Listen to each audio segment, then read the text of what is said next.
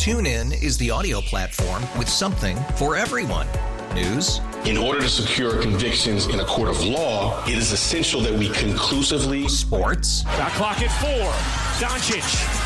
The step back three. You bet. Music. You set my world on fire. Yes. And even podcasts.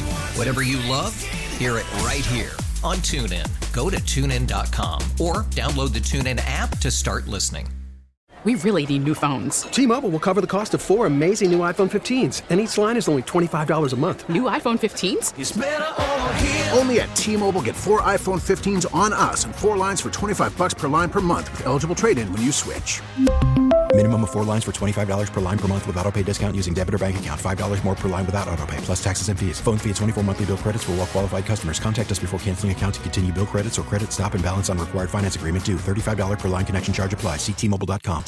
Welcome to Overnight America with Ryan Wrecker, sponsored by Michael's Flooring, the flooring experts. Michael'sFlooringOutlet.com. on the voice of St. Louis, KMOX.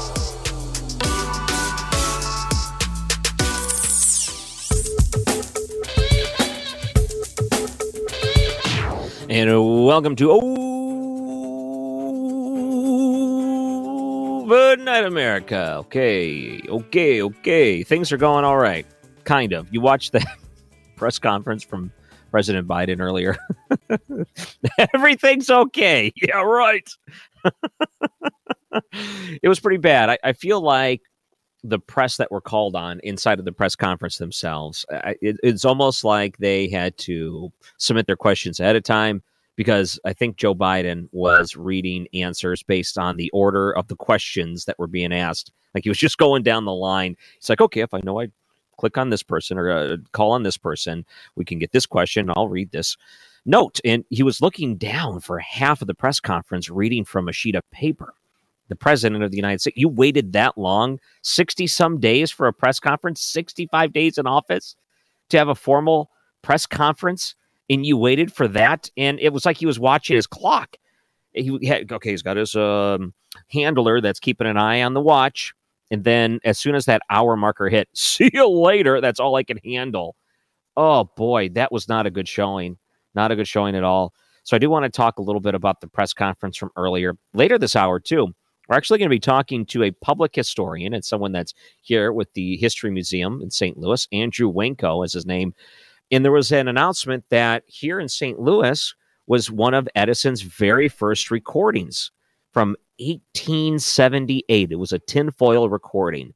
And I've seen some of the old Edison recordings and I've heard some of them and I've seen demonstrations on how the devices worked. I've seen people give samples of Mary had a little lamb and things, but how is this one different and why is this one significant? It's going to be part of an exhibit that they roll out later this year, which is actually really cool. And I do want to uh, mention a few other things that we're going to be going to in the in the uh, course of the show. You know, I wasn't planning on bringing this up this early, but I might as well, just real quick. Today would have been Robert Hyland's 101st birthday. He was born in 1920.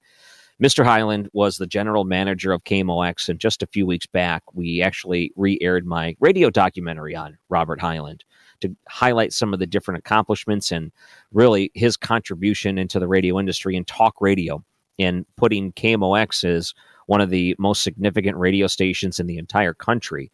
Uh, still looked at as one of the most significant when it comes to just radio stations in general. Look at a place like St. Louis, Missouri. It's not a New York City in comparison to population. It's not a Los Angeles in comparison to population. However, whenever they looked at the top radio stations in the world, they always looked at KMOX and respected that. And when it came to the amount of money generated, whew, the generation of ad revenue was in there with all of the top stations across the country. It was really remarkable. And to think it's a lot different in today's world, the way radio is looked at. But you go back to 1960, it was a different landscape. And it was a unique thing to say we're going to launch a radio station entirely of a talk format. And at your service, being that first program, such a cool thing and such great history on these very call letters and on this very frequency and all the great people that Robert Hyland contributed to. And you even heard from Bob Costas not that long ago. He was on with Dave Glover when Dave launched a show here on KMOX earlier this week talking about some of the significance of the radio station and Robert Hyland. So I wanted to play for you just in honor of Robert Hyland in what would have been his birthday today, which is March 25th. He was born in 1920. I have two things for you. Um, six, this would have been 1980. So looking back at at your service, 1980, it would have been 20 years old at that point. And they were asking him, "What are your highlights of the radio station, the radio station, and really talk radio as you launched it?" What is the highlight of of uh, at your service over the last 20 years? Well, if you ask a broadcaster, they'd all say they were, Peter. Mr. Hyland, what do you think is a highlight? Well, and that's Ann Keefe's voice, by the way. think is a Well, we've had so many highlights and so many thrills, millions of phone calls and thousands of guests. Uh, we've had so many, Peter. It's hard to put them in uh, really in, in order. What what would be the biggest thrill? We've had presidents on, we've had kings, we've had princes, we've had uh, wives of presidents. Uh, Mrs. Eleanor Roosevelt was here. We have the three governors at one time when they had these big uh, uh, problems in the states. And 20 years ago, we've had the the nuns on when they made that famous march at Selma, Alabama. We've had I I could go on forever. It, uh, the, the list is endless, and so the highlights are. It's hard to say which one really was the greatest. They're, they're just having the program on is still a great highlight for all of us. And I have to double check. I think that was the voice of Peter Lund, who was the CEO of CBS at the time. And if I if I'm correct, I believe he's still alive. I think he is. And he is someone I should reach out to and see if we can talk to him about KMOX and what that meant. Because he was giving a lot of compliments to KMOX and Robert Hyland. A lot of people, and people have mentioned this, and I think even Bob Costas mentions it mostly when he talks about the significance of KMOX as a radio station. It was looked at as the crown jewel of the CBS operations, the crown jewel. It's pretty remarkable. Uh, you think about all the great organizations that they were a part of, and radio stations, television stations. Well, it really is delightful. 20, that's magnificent 20 years. Well, it's it's been a very great uh, love affair that we've had with our community here, and they've responded tremendously, and we're delighted to celebrate this 20 years. And as I said to members of the staff this morning, I'm sure whoever is here 20 years from now will still be doing at your service. I'm sure you're right. I, I really should say, in a, in a, in a moment of seriousness, uh, Bob, how proud everybody at uh, CBS is of you and all of the people at KMOX for the job you've done over the last 20 years and more. Yeah. So if you were looking into the future, 20 years from that point would have been 2000. And sure, a lot has changed since then. And we're even 20 years removed from that point. Just think of it this way where they were looking 20 years in the future, we're even further removed from that marker where it was 20 years of the future. That's such a weird thought, isn't it? All right. So when we come back, I want to play just a couple of moments from the press conference earlier today. And then a little bit later, we're going to be talking history with a historian, Andrew Wanko, in the Edison tin foil that's going to be making an appearance here in St. Louis, where the recording originated 1878. Really cool. This is Overnight America, KMOX. Next level listening. News Radio 1120 AM, 98.7 FM. KMOX. The voice of St. Louis. Welcome back. And I wanted to mention something that happened down in Alabama with some tornadoes that have been moving through that area. It's actually pretty devastating looking at some of these photographs, and it just reminds you of how severe weather, when it hits, it just happens so quick. Uh, so, with those tornado watches in central Alabama that continues all the way through Friday morning, there's some areas where I'm looking at this Alabama tornado and whew, the trucks getting caught, houses getting leveled.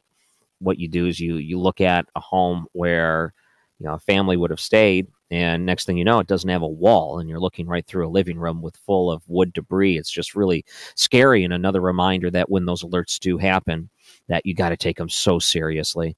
You have i mean that you don't mess around with tornado watches and warnings. So um, lots of thoughts and lots of love to our friends in alabama tonight who may have found themselves damaged from a tornado that went through there. Still i don't know the extent or exactly how many homes or families were uprooted or really if there was any lives that were lost in that but they're still watching i mean even now they're still watching and keep an eye out on the weather in alabama and you may be down there definitely i would encourage you if you're listening to this show listen to local media, turn on local radio stations, the ones that are out there to try to keep give you all the up to date weather alerts in your local area. I mean, that's what local radio does best uh, when it comes to alerts like this.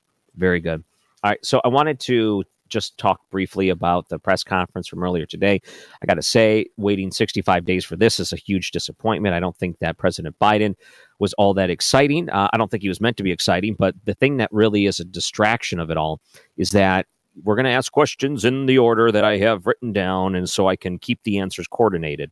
And that's what it was. It was basically coordinating the right press person inside the room to ask the question that they wanted to ask, be asked, and then move on to the next person. There's a few things that I've seen online where people were zooming in on his notes, and they had a couple of different guides where it would show here's all the press people in the room, and we're going to circle the ones in the order we want to be answered. And then it, it seemed like it coordinated with his paper with the answers that he had written down because half the time he was looking at a sheet of paper reading the answers.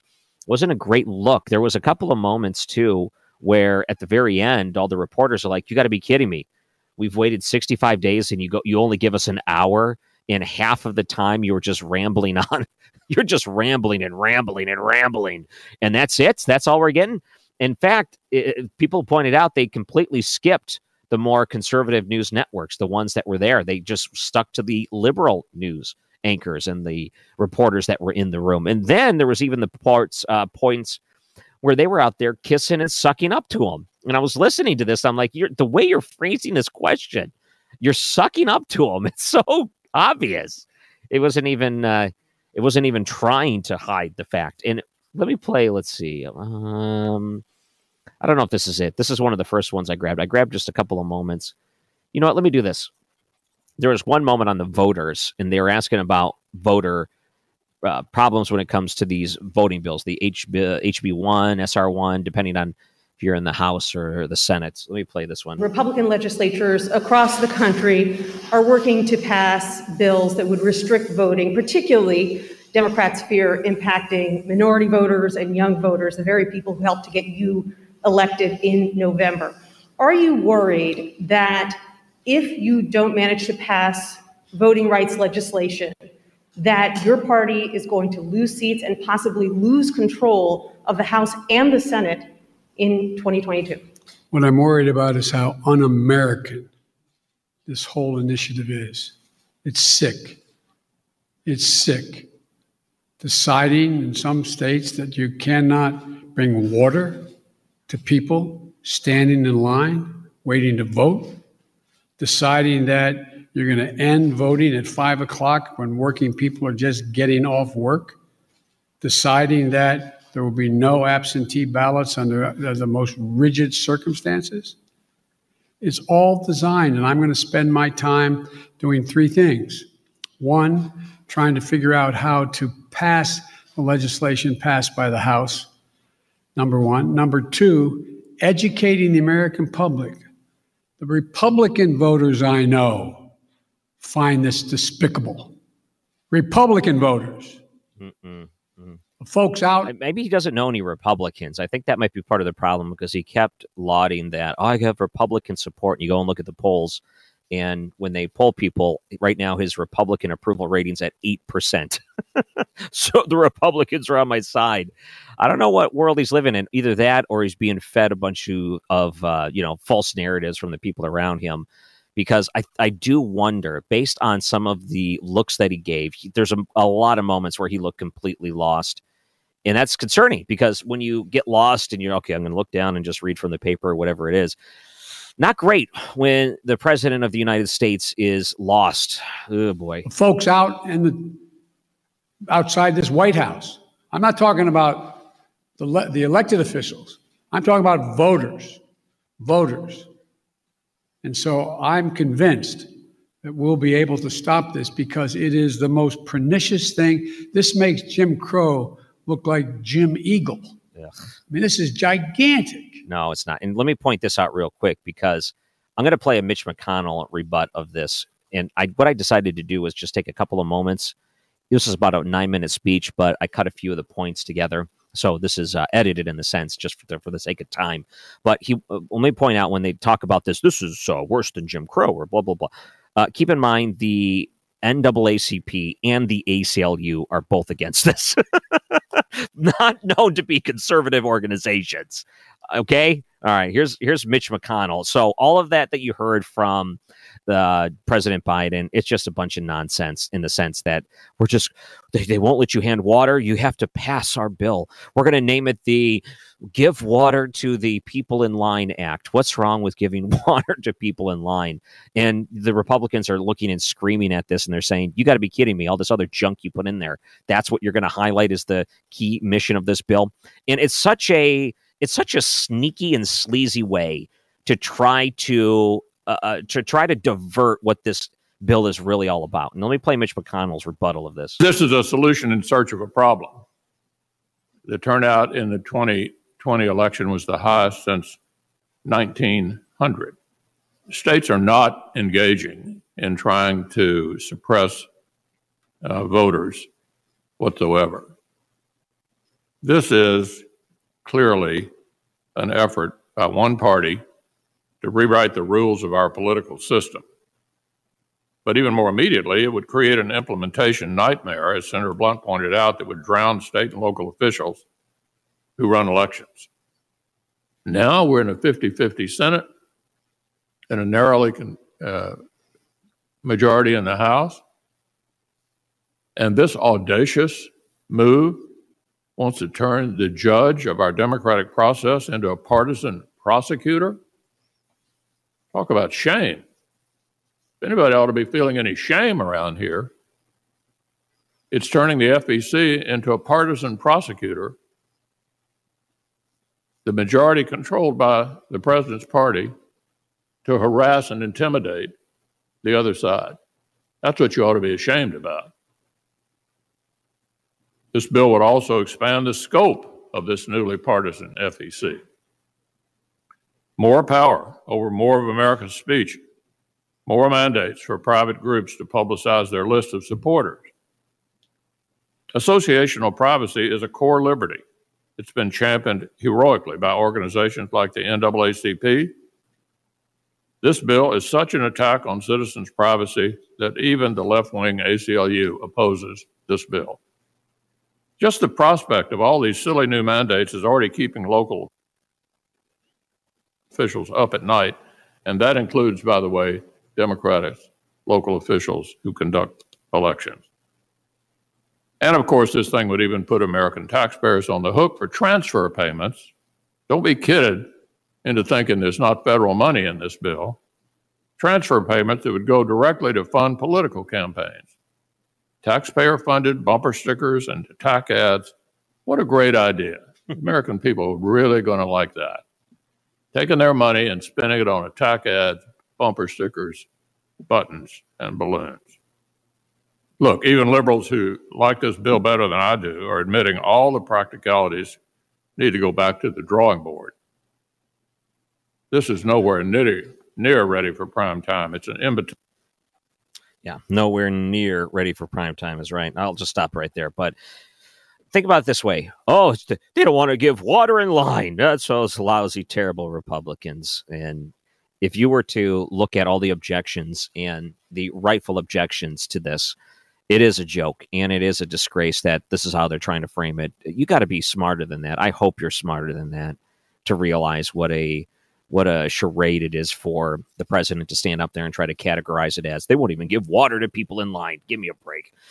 So, what we're going to do is cover this later in the show. We don't have a ton of time to go through a lot of the press conference, but we will probably in the 10 o'clock hour. We do have a guest that's coming up next. He's a public historian, and he wants to talk about a different exhibit that's going to be coming here to St. Louis at the end of the year. Well, I guess in August, end of the summer. And it has to do with an Edison tinfoil recording from 1878, recorded here in St. Louis. A really fascinating piece of history. So we'll talk to him about that. Andrew Wanko joins us after the break. Also, a look at your weather. This is Overnight America, KMOX. TuneIn is the audio platform with something for everyone. News. In order to secure convictions in a court of law, it is essential that we conclusively. Sports. Got clock at four. Doncic. The step back three. You bet. Music. You set my world on fire. Yes, and even podcasts. Whatever you love, hear it right here on TuneIn. Go to tunein.com or download the TuneIn app to start listening. We really need new phones. T-Mobile will cover the cost of four amazing new iPhone 15s, and each line is only $25 a month. New iPhone 15s? Only at T-Mobile get four iPhone 15s on us and four lines for 25 bucks per line per month with eligible trade-in when you switch.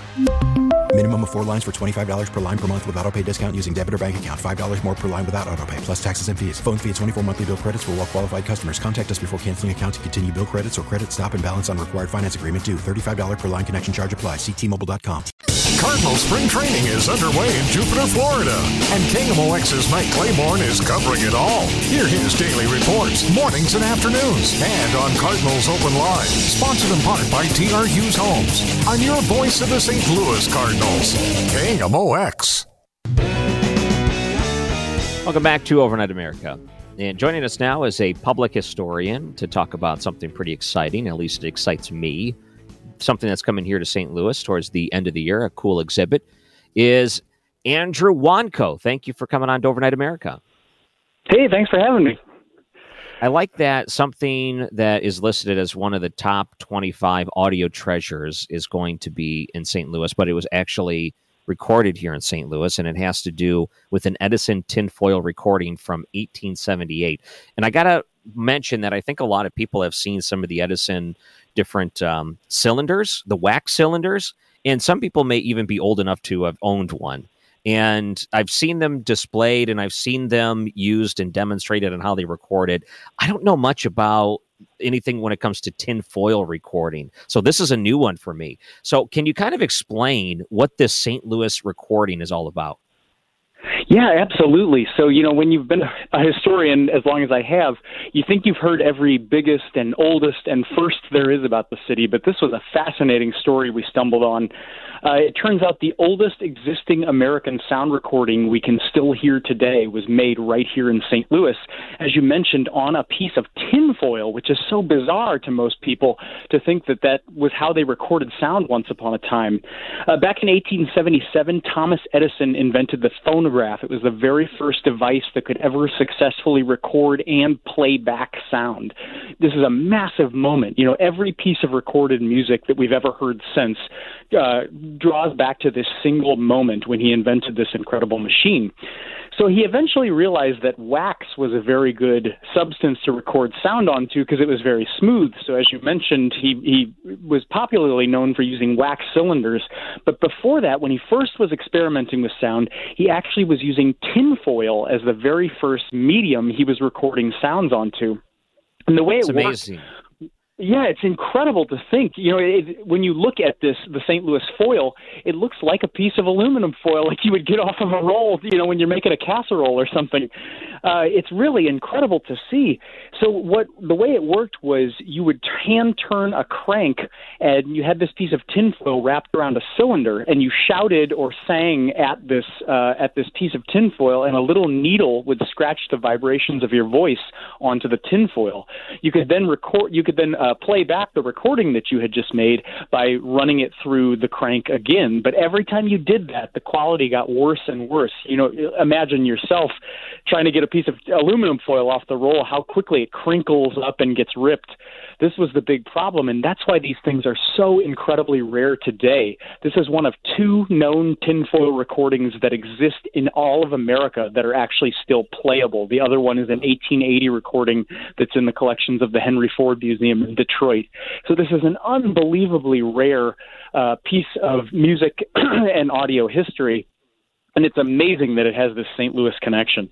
Yeah, I've been to the Henry Ford Museum in Greenfield Village where they have the Edison workshop and they give demonstrations on how this equipment works. They have a lot of his equipment and his tools and things you can go and look at and watch. We know that Ford and Edison uh, pretty close in that sense, and I know that there's a big statue at Edison out there, and it's so fascinating to see this. And this must have went completely over my head because I don't remember seeing any tinfoil recordings. The thing I don't understand is that it, in the same way of the, the they record this, if anyone's seen like an apple peeler where you put an apple in and then you crank the one side and essentially the apple rotates as you're cranking it and it hits like a little cutter on the end, a little knife or a razor, and then it slightly starts to, you know, cut the apple core into circles. It kind of reminds me of a, a device like that where this cylinder would move down and the needle would just scrape over the wax. But in this case, it's tinfoil. And what I don't understand looking at this photograph is this is a long strip of tinfoil.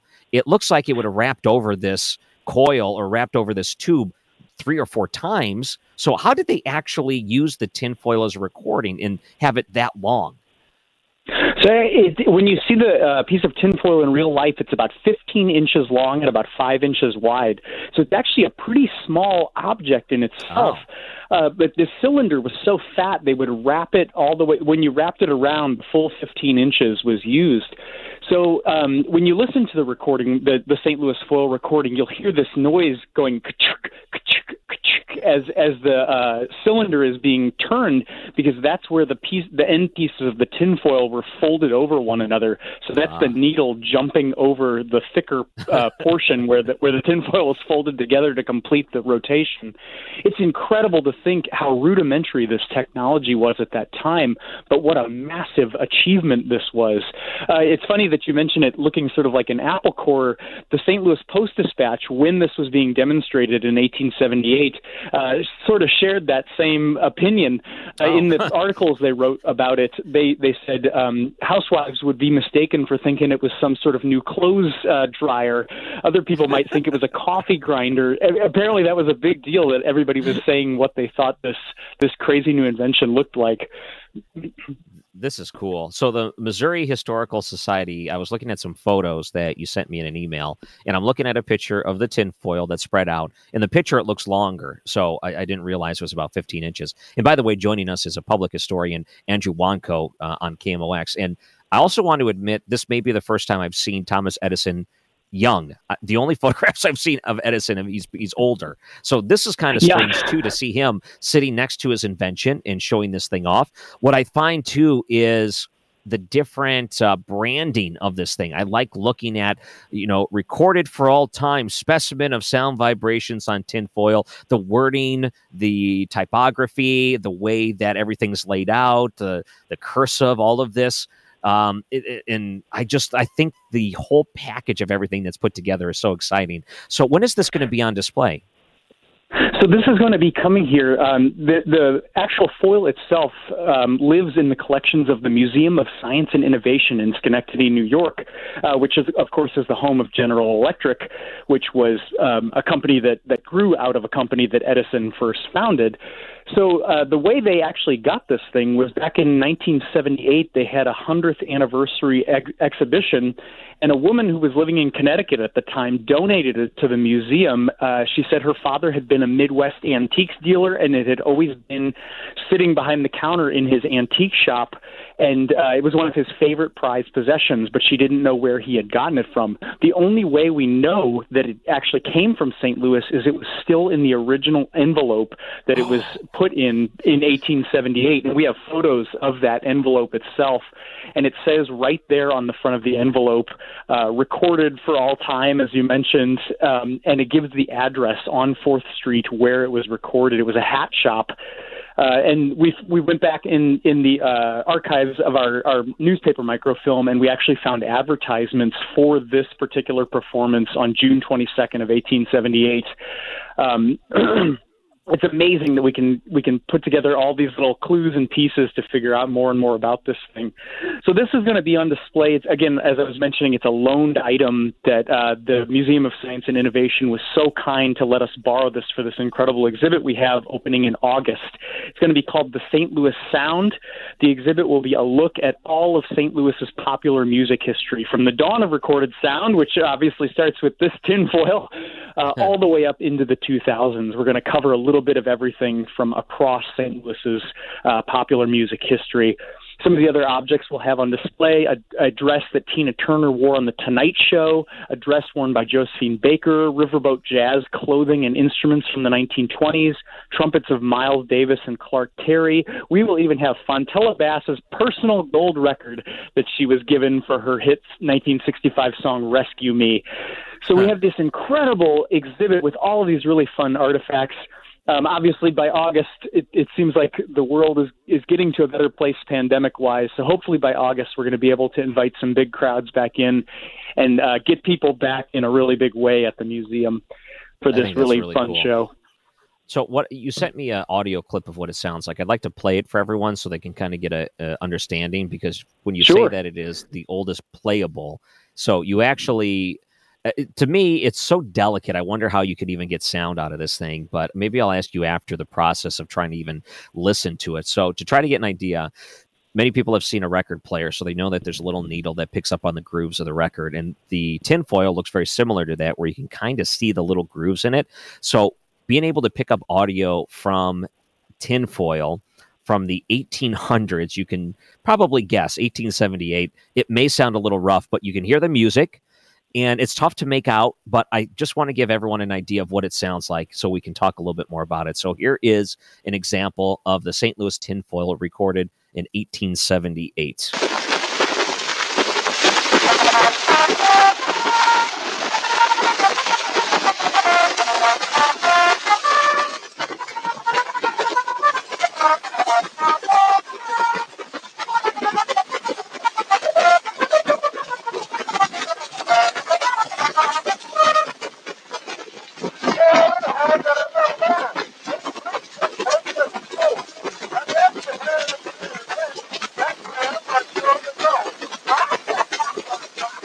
Right, that's about 30 seconds of it. I'll, I'll leave it at that. So it sounds like so. Anyone that may have been listening, it might have been difficult to understand, but to me, it sounded like uh, someone playing a trumpet, and then afterwards they sang or yelled into whatever the microphone was being used at the time. I can't really tell what they're saying, but do we know anything about who was recorded and what was recorded? We know a surprising amount, or at least have a pretty good idea of a surprising amount of what that you know that dinosaur ancient sort of sound that you just heard. We know quite a bit about it. Um, so again, Edison pat, uh, he patented the uh, phonograph, invented in 1877, patented a few months later in early 1878. In April of 1878, a man named Thomas Mason, who was a St. Louis uh, newspaper reporter, and he wrote sort of like funny editorial cartoons for the St. Louis Republican newspaper under the pen name I.X. Peck uh, he bought one of the first 10 phonographs in existence. You know, today you can go to Target and, and buy a radio or a uh, CD player or a, uh iPod or what, you know, whatever, whatever sort of medium you want to listen to music on. There's hundreds and thousands of them available. He had one of the first 10 phonographs in the entire country, which meant there probably wasn't another one for hundreds of miles around. He paid $95 for it at a time when the average laborer was probably making about $10 a week. An incredible amount of money he paid for this thing. So, uh, Thomas Mason was one of the only people around who had a phonograph, plus he was the person who listed the advertisements in the newspaper. So we are fairly certain that that is the voice of St. Louis newspaper reporter Thomas Mason that you're hearing there. It starts with a 30 second cornet solo, uh, which is um, a uh, you know a, a wind instrument. And then um, after that, he begins reciting Mary Had a Little Lamb and uh, the nursery rhyme Old Mother Hubbard. It's so funny. At the e- very end of the recording, he actually messes up the words to Old Mother Hubbard and laughs at himself. So not only is it the oldest sound recording we can hear today, it's uh, it also contains the world's oldest heard blooper because he messes up his own recording. Um, You know, it's, it's would it amazing to hear that ghostly voice. Yeah. Oh, it is strange. And to think that may be, I wonder how old he was when he recorded that because you think about the recorded history, that might have been uh, thinking about the timelines of when he was born or whatever and the preserved history of something that you never thought you'd be able to hear. But he sang Mary Had a Little Lamb. And isn't that the same thing that Thomas Edison recorded in his first recording? Yes, so Thomas Edison, um, the the actual recording itself is, has long since been lost to time. But Thomas Edison widely told people that the first recording he ever made on the phonograph was "Mary Had a Little Lamb," and in 1927, at on the 50th anniversary of the phonograph, uh, Thomas Edison famously recorded himself singing Mary Had a Little Lamb. Uh, this time it was recorded on video uh, because by that time you could do that sort of thing. um, and so it's amazing that it has this this tie. It's it's just a coincidence as far as we know, uh, but it's amazing that it has this tie even further to that Edison story.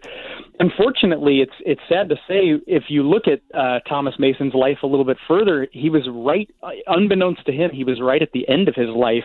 Uh, three weeks after that recording was made, a massive heat wave, swept across Missouri, and Thomas Mason was one of the people who was killed oh, uh, from a bout of heat stroke. He was famous enough that his death was uh, even recorded in the New York Times. So it, it adds even another more ghostly, sort of chilling layer. It's chilling to sort of hear that audio, but then to think uh, three weeks later he was actually dead. It's it's such an amazing, uh, sort of chilling and eerie thought. Wow, that is something. Yeah. And then it probably helps to really figure out the date itself it was recorded. Because, I mean, you time it down, you say June 22nd. That's got to be difficult to tell that was June 22nd, though. Looking at the newspaper reports, uh, uh, he actually took out advertisements. He was giving these demonstrations very regularly. You can find at least five or six different dates where he put out an advertisement at the Steinberg Hat Shop again this Saturday. Come down and hear this marvelous new machine. The reason we know it was June 28th was because on that envelope that I mentioned, the original envelope that this recording was kept in, somebody hand wrote June 28th, 1878 with a pencil. So it's amazing that you're seeing this, not only hearing this thing, uh, that this ghostly sound of the past, but we can pin it down to the exact day. Wow. It is really remarkable that all of these things lined up the way they lined up and someone just happened to have something saved somewhere. I got to I got to tell you, this is kind of the dream of anyone that goes to a garage sale. They hope that one yeah. day they can stumble across something like this. This is a once in a lifetime type of find. What an exciting piece of American history to record and hold on to. And what a coincidence. Maybe Mary Had a Little Lamb was more popular than I could ever imagine, just being so far removed yeah. from the 1800s. there wasn't a lot of musical uh, pop culture songs that everyone knew the lyrics to. That was the go to. Uh, it's so remarkable, the whole thing. Uh, have you seen this, by the way, in person? Have you seen this up close? Yes, and uh, you know, we as a historian, you sort of get a little jaded getting to see so many cool things all the time. You know, we're always down in the in the collections, getting to see these incredible pieces from history. But when this actually finally arrived at the museum from the Museum of Science and Innovation in New York, uh, when it was opened for the first time, it was one of those moments of chills where I just couldn't believe here I was standing in front of this actual thing. And then again, just the other day, when the Library of Congress announced that it was one of their 25 recordings selected for the uh, Registry of Recordings, that it was a, another moment to think I've actually stood right next to this thing and and been wow. in its presence. It was a, an incredible moment.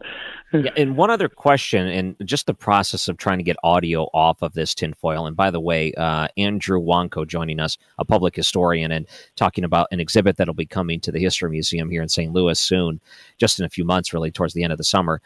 I've seen different specials where they use special laser technology and then they try to like study mummies, for example, or they'll put something underneath a, a machine and they'll use that machine and computer AI to regenerate whatever. So, how did they actually get the audio off of this tinfoil? And was it was there any technology that was used in order to try to get it off of it that or is it just really the best thing you can do is crank it through one of these old machines that's that's the amazing part of all of this is that for so long it was such a mystery.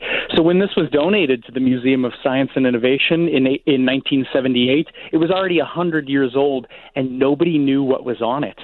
Playing it back through a actual phonograph machine would have instantly destroyed it. It would have been mm-hmm. been ripped to shreds. There was no other way to to actually access the sounds contained on this thing at any time throughout history until very recently. So in 2012, the museum got in touch with a laboratory in Berkeley, California, and they were able to actually make a high resolution scan of the foil surface and rebuild oh, so cool. a 3D model of the recorded ridges. You know, so when when a uh, a record player reads the ridges on a vinyl record, for instance, it's running along these tiny grooves that have all of this sound information captured in them. Well, they were able to rebuild this model of, of all of that information, and that is how they so were able cool. to sort of play this thing for the first time. So uh, it was silent for 134 years, and no one knew what was on it. When they This first so heard it again in 2012, that was probably the first time anyone had ever heard it since the day it was recorded way back in 1878. So the Missouri uh, History Museum this summer will have that new exhibit. It starts the end of August, and we're going to have to keep an eye out for this remarkable piece, the St. Louis tinfoil, recorded all the way back in 1878. Public historian Andrew Wanko, thank you for coming on and talking about this piece tonight on Overnight America. Yeah, absolutely. Thank you for having me. This really is so cool. He joins us on the Bomarito Automotive Group guest line. This is Overnight America KMOX. Overnight America with Ryan Wrecker is sponsored by Michael's Flooring, the flooring experts. Michael's Flooring Michael'sFlooringOutlet.com. on the voice of St. Louis, KMOX. It really is remarkable, this St. Louis tinfoil recording, honestly. You know, I'm looking at a picture of this thing, and it really looks like tinfoil that's been folded, as in, as, as opposed to have been kept in a roll, it was just folded over, you know, every couple of inches. And you can see the ridges on there. And what a great experiment. I'm sure you can probably replicate this with the technology we have in our own home. If you wanted to do something with a kid, I might have to look that up online. But you want to get a, you want to hear a little bit more of this recording? I think it's just so fascinating that here in St. Louis we have one of the earliest documented audio recordings. Goes to show you all the history that's here in St. Louis, dating back to 1878. So here's a little bit of the end of the recording. See if you can make out what's being said here.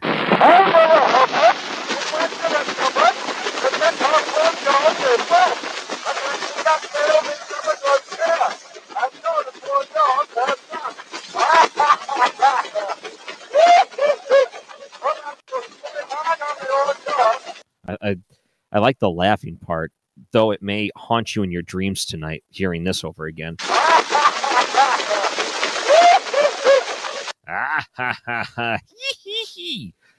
Part of the recording. You know, you can't stop once it starts. And there wasn't really editing or anything back then. All the old timers. I remember back in my day, you had to record on tinfoil. Never met anyone that's ever said that. We're going to take a look at your news, your weather coming up, and we can take some of your calls uh, also on Overnight America, the last show of the week here on KMOX. Tune in is the audio platform with something for everyone. News, In order to secure convictions in a court of law, it is essential that we conclusively. sports, Shot clock at four. Doncic. The step back three. You bet. music, You set my world on fire. Yes, oh. and even podcasts. Whatever you love, hear it right here on TuneIn. Go to tunein.com or download the TuneIn app to start listening. It's better over here. After investing billions to light up our network, T-Mobile is America's largest 5G network. Plus, right now, you can switch, keep your phone, and we'll pay it off up to $800. See how you can save on every plan versus Verizon and AT&T at T-Mobile.com slash across America. Up to four lines via virtual prepaid card. Allow 15 days. Qualifying unlocked device credit service ported 90 plus days with device and eligible carrier and timely redemption required. Card has no cash access and expires in six months.